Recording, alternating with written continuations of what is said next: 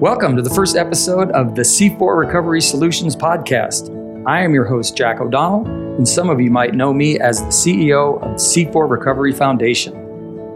As most of you might know, C4 is dedicated to improving access to high quality, ethical treatment services for behavioral health and social wellness. We are fierce advocates for individuals who are often overlooked and populations that are underserved.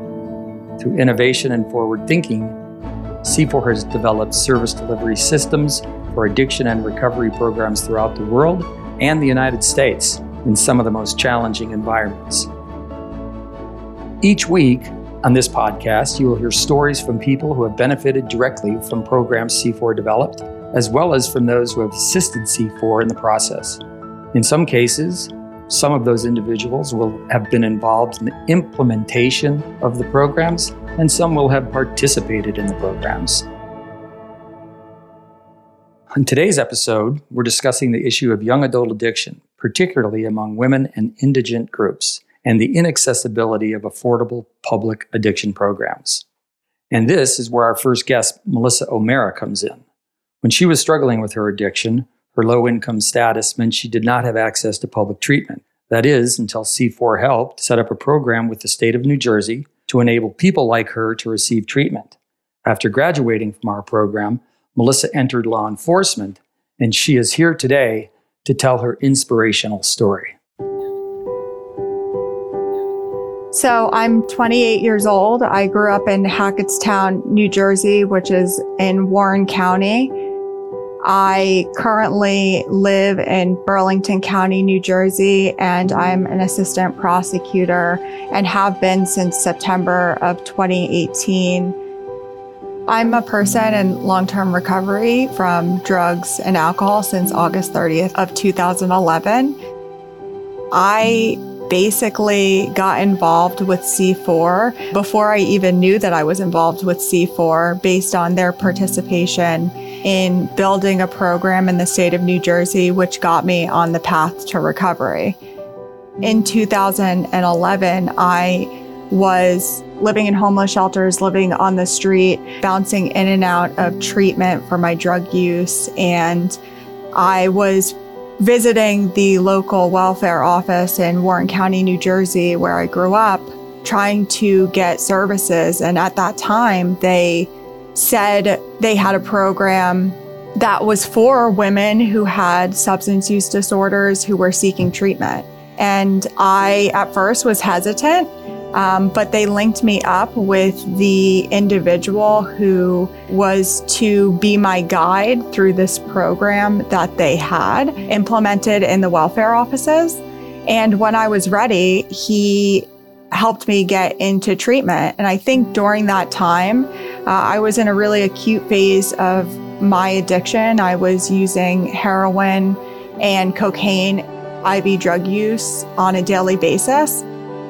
Um, I was not employed. I was unemployable. I was going to college at the time, but because of my use, uh, the college was on the verge of kicking me out. And uh, my family had completely disowned me. So the only people that were on my side at this time was the individual who I met within the welfare office. When I showed up unannounced on their doorstep on August 28th of 2011 and told them that I wanted to go to treatment for the umpteenth time and that um, I didn't want to live because the night before I tried to kill myself.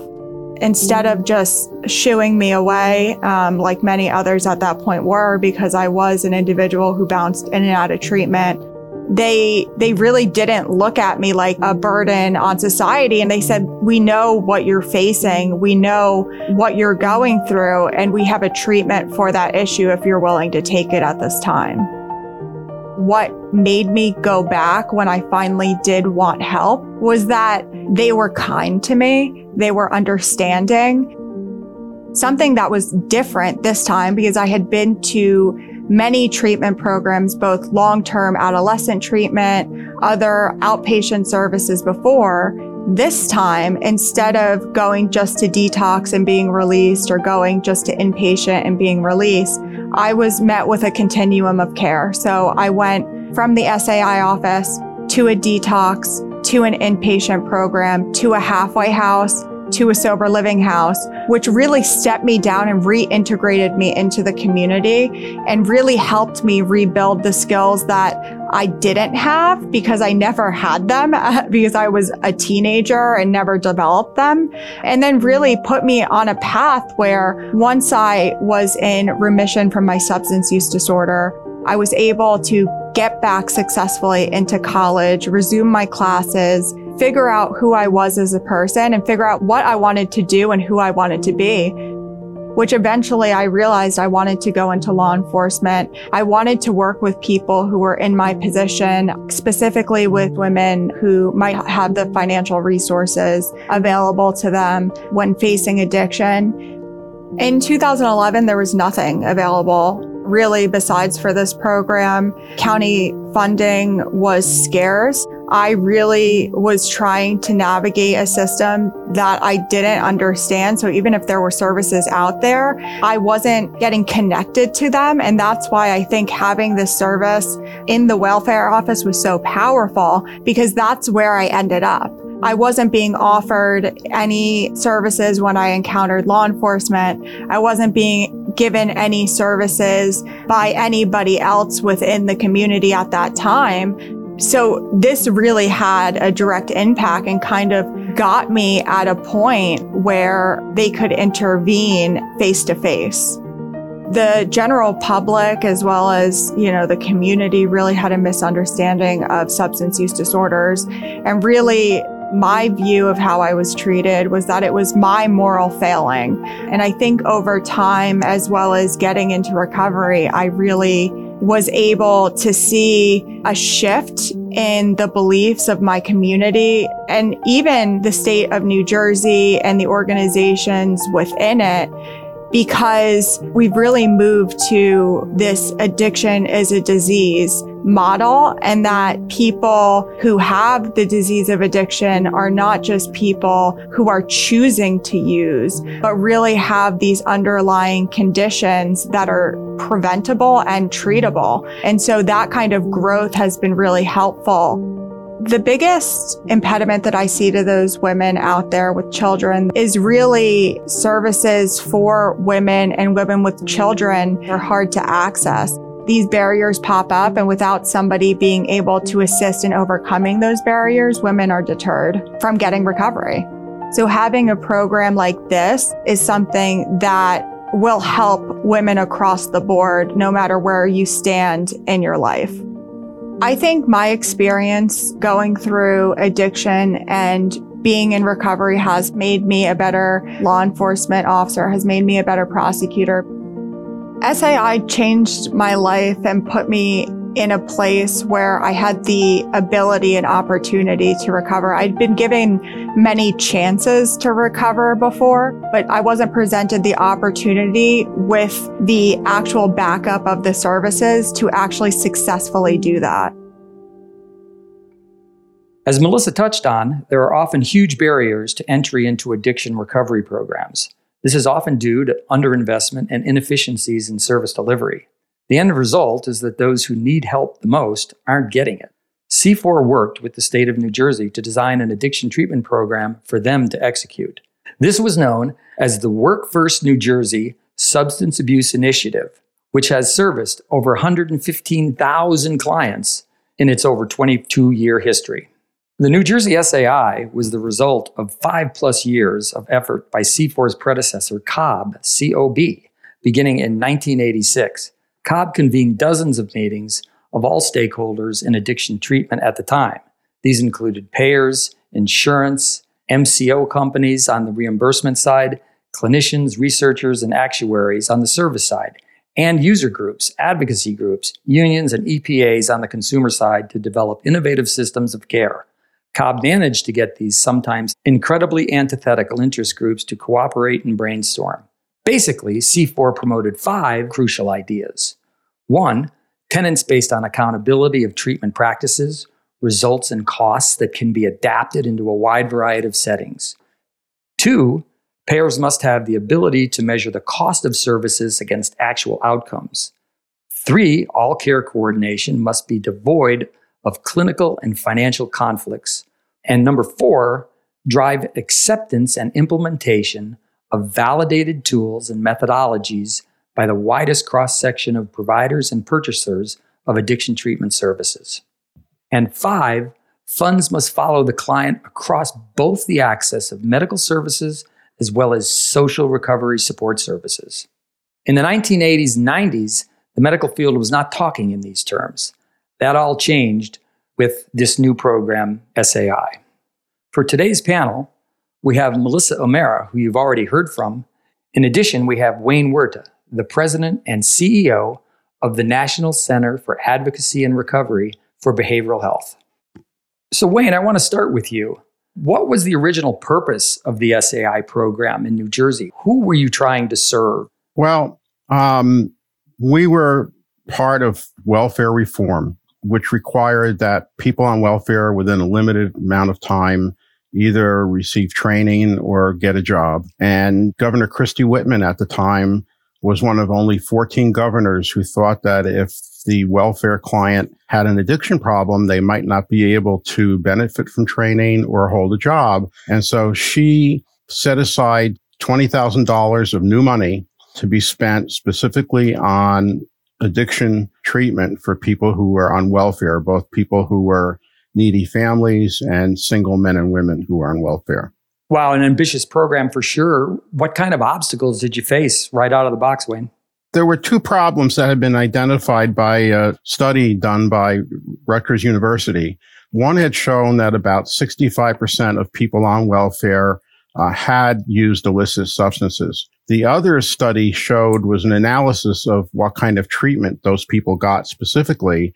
And it turned out that they were going into detox with repeated episodes throughout the year, but without any further treatment beyond detox, what we call revolving door detox, in and out, in and out with no treatment follow up. So the problem was to, you know, identify those people, engage them into treatment and make sure that they stayed in a continuum of care as opposed to bouncing in and out of the detox door. Yeah. I mean, today we know that obviously the longer people stay in treatment, the better it is. And if you're just putting somebody into a four day detox program, I guess the odds were pretty slim that they would survive that very long back out on the street. So you realize that there was a problem here.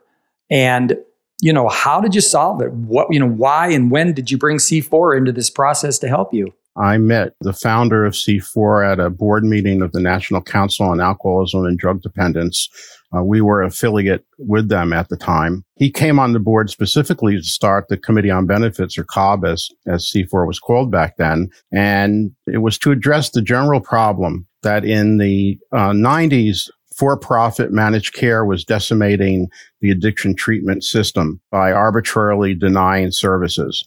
Because for every dollar they saved by denying a service, it went into their pocket. It was extremely conflicted model of organization. And so he formed that committee. I asked to be on it. It sounded very interesting. And they developed the tenants that you mentioned earlier in this program. I was friends with the head of the New Jersey Division of Addiction Services. And there was some talk that they were going to do what's called a carve out where they were going to manage mental health and addiction care, which up to that point and to this day has not been managed. And I thought it would be beneficial to bring a group of people from the C4 organization to New Jersey to meet with senior staff of the division to talk about the tenants that you explained earlier. And they did. And uh, the carve out didn't happen for many political reasons. But a year, year and a half later, the Work First New Jersey uh, came down and the Division of Addiction Services got a mandate to put together a request for proposals to do it. And when that request for proposals came out, I realized that a lot of the C4 tenants were built into it. At least certainly the non-conflicted care management was built into it. And after looking at it for a few days, it kind of struck me that, gee, you know, we might be able to do it to make sure it's done right. Cause I wouldn't trust some of the big for profit managed care companies to do it correctly or as it was intended. And I called Rick Gorstrom, who was the head of C4 and said, Hey, I think we can do this and you know we'll make sure it's done right. And he says what do you need? And i says well i've written grants before but we could use some help. And who do you know that knows about this stuff around the country? Well the best person is this the best person is that the best person is that. And we ended up meeting uh, at rick's house. He was living in greenwich connecticut at the time and all these people came together and the grant writer helped out. I knew her and we wrote it together. You know we basically kind of took it and ran and got it off the ground yeah, that's a great story, Wayne. And, you know, it's kind of what C4 has done, you know, all this time is we bring really the various groups to the table. And I think that we've been allowed to do that because people view C4, like it or not, as kind of honest brokers in this process. We really have nothing at stake. We just want to make the situation better. Before we get into the weeds about how you solve some of these problems, I would just like to ask Melissa quickly. By the time you got into the program, I assume it was a well oiled machine did you literally go through from detox to extended care? Yeah, I did. So I ended up entering a detox facility. Actually, funny timing during the time that I actually went into treatment through SAI. It was during Hurricane Irene in New Jersey and the treatment center I was going to was underwater, but I still was connected to detox, still got there and then went right into a 30 day program, continued into a halfway house and eventually made my way into sober living. So I sailed right through. And as I had discussed earlier, I had never done that before. I was that person who was in the revolving door of detox, IOP, just never being able to get a continuum of care or get the services that I required. And you've just breezed right through it. So, Wayne, so you finally win this RFP, which is just amazing in and of itself, because I understand you had some great competition. What was the reaction of the people that you were already working with, say at the welfare office? Were they thrilled? Were they jumping for joy that you finally had some solutions? We were at the time a five person public policy agency and we beat AmeriHealth and Magellan. so the fact that we got it was beyond remarkable. Well, you know, we hadn't been involved with welfare, and it unfortunately came at a time when there was rumors that uh, the governor Christie Whitman was going to privatize welfare, and so when we showed up, they thought we were coming in to take their jobs. So there was a lot of resistance. One welfare department gave us all broken furniture and said, if you want your better furniture. You have to buy it yourself. They were supposed to have provided it. They didn't. You know, it was our staff bringing donuts and coffee to meetings and being friendly. And, you know, it took a year in some places for them to realize that we weren't a threat. If anything, we were there to make their jobs easier by, you know, we've got this problem. We don't know what to do with them. Oh, great. Send them to us. We'll take care of it. I have to say one of the great things that New Jersey did is we've never had an arbitrary limitation on how long we keep anybody in any single level of care. The traditional 28 day, if they need 50, they get it. You know, if they need 20 days in detox, which is inconceivable, but they get it. You know, whatever they need based on their clinical needs is what they get. Yeah, listen, I think that that's really critical in this process. It's my understanding, if you look at the tenants here that we discussed earlier, you know, all care coordination must be devoid of clinical and financial conflicts it sounds to me like the development of this new program took away those conflicts that I think existed early on, where if they just got someone into detox, they only had to pay a small amount of money and they could do whatever they wanted with the rest of the money. Now they had funds available to take them as far as they wanted, but the care providers weren't going to get any more or any less based on how long somebody was in the program. Is that true? You know, so if they need 30 days in intense rehab versus 20, the program does get more money. We do continuing care reviews. So we'll call the residential program, for instance, and we will say, okay, how are they doing on the five issues that we sent them there for. And one of the problems early on was the programs were mostly program driven and not clinical driven. You know, we call it advocacy with the checkbook because we advocate for the program to address the specific needs of the client and we pay for it when they do. And if they don't do it, we move them somewhere else and pay somebody else to do it. Knowing that early on in this program, they wasted a lot of money. And I hate to use that word wasted because in my mind, if one person came through the program successful, you know, that to me is worth it. But knowing that they had spent a lot of money before this got straightened out, you know, how are they monitoring this on an ongoing basis?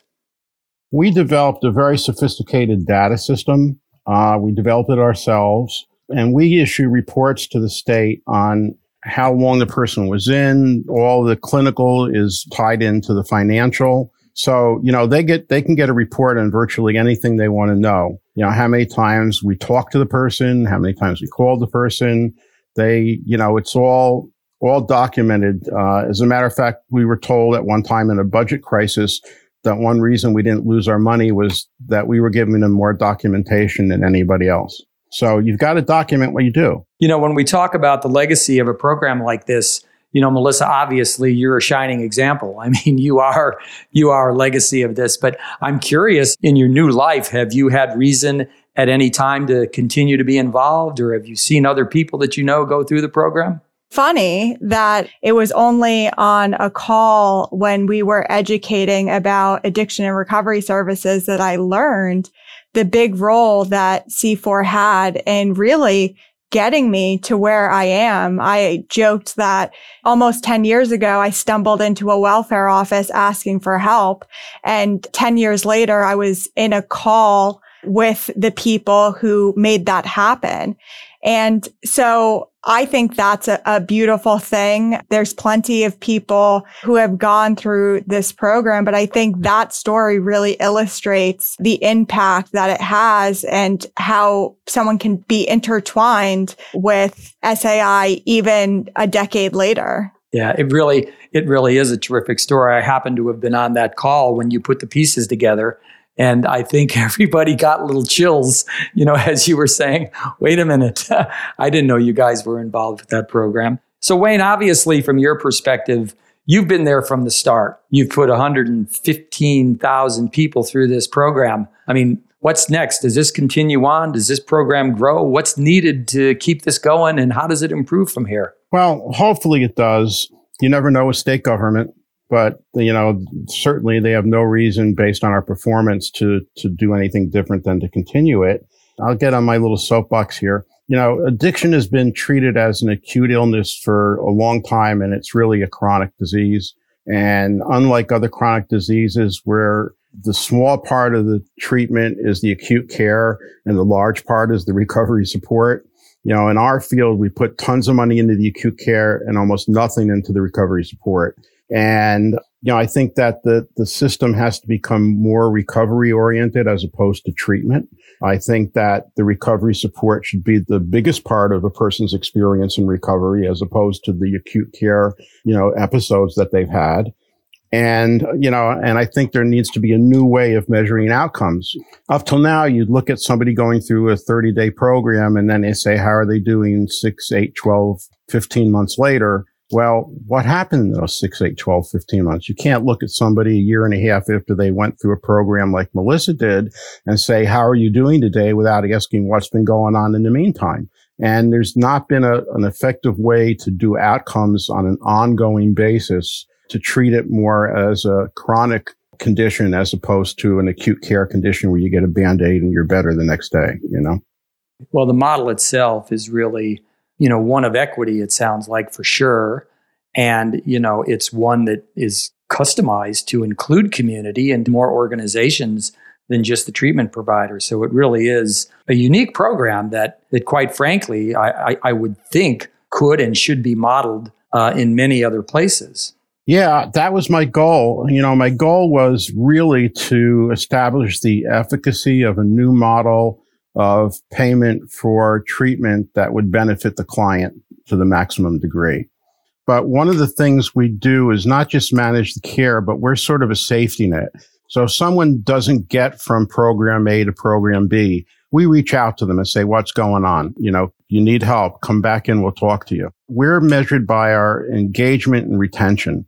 And so we do everything to keep people you know, once we've engaged them to keep them retained through the various levels of care, not just detox, not just residential, but also outpatient. And like 75% of the clients that we have that go through a residential actually enter the door of an outpatient program. So we try and make sure that we, you know, it takes work because the programs themselves aren't going to do that. I can guarantee you that. Yeah. Well, look, I, you know, I think Melissa being a great example, Wayne, your dedication to this program for all these years, you just can't deny the fact that you've put 115,000 people through this program. I mean, that's got to be the biggest takeaway that really should impress anybody.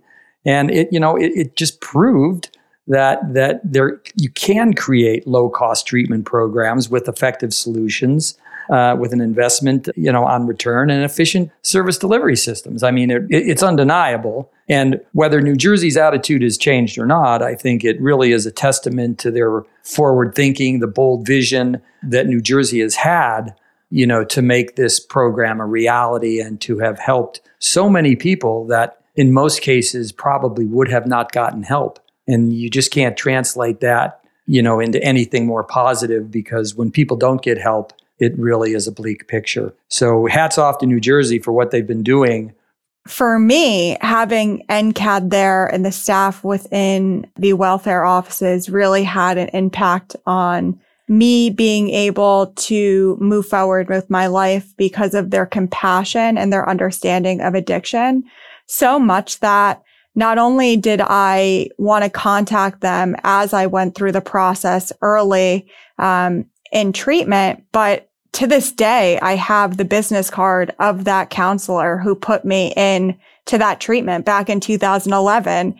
And so after five years, I called him and thanked him for being there in that welfare office and giving me the ability and the opportunity to recover. And then, you know, almost 10 years later, I didn't want to throw it away because it meant so much to me for someone who understood and cared to be there. Yeah, we we tell our employees to advocate on behalf of the client to get the most appropriate level of care for the most appropriate amount of time and to advocate with other systems to get rid of the barriers that keep them out of entering treatment and staying in treatment. And Melissa, you're one of our advocates, correct? Yeah. So I started advocating with NCAD early on in my recovery in about 2014, being able to participate as an advocate and then go to law school and then be in my job today, advocating for individuals in a different sense with substance use disorders. I've been able to carry a little piece of SAI and C4 and NCAD with me in everyday life over the last decade, which is uh, really meaningful to me. Jack, I don't know if you know it, but we have over a thousand volunteer advocates throughout the state that before COVID met in 10 regional teams that would meet with public officials to advocate for policies that promoted recovery and sometimes meet with officials, testify on legislation. You know, we put a face and voice on recovery in New Jersey. Wow, that's terrific. That outreach is just so important for programs like this. That's terrific. So, listen, I really want to thank both of you, Wayne Wirta and Melissa O'Mara, for your time today. C4 is proud to have been associated with both of you. You're shining stars in this program. It, it's certainly, without Wayne, it doesn't happen. Uh, you know, we say it all the time. Rick told me, you know, you picked up the ball and ran with this thing once we helped you create it. And it's a testament to your dedication. And so I want to thank you. And Melissa, obviously, you still are out there as a great example we're proud of you and thank you for your time today. Well, thank you for listening to this week's episode of the C4 Recovery Solutions podcast, brought to you by C4 Recovery Foundation. For more information, please visit our website at c4recoveryfoundation.org or email us at contact at c4recovery.org or call us at 1 800 451 6835. Be sure to rate, review, and subscribe on Apple Podcasts, Spotify, Stitcher, or wherever you like to listen. I'll see you the next time. Have a great day. Goodbye.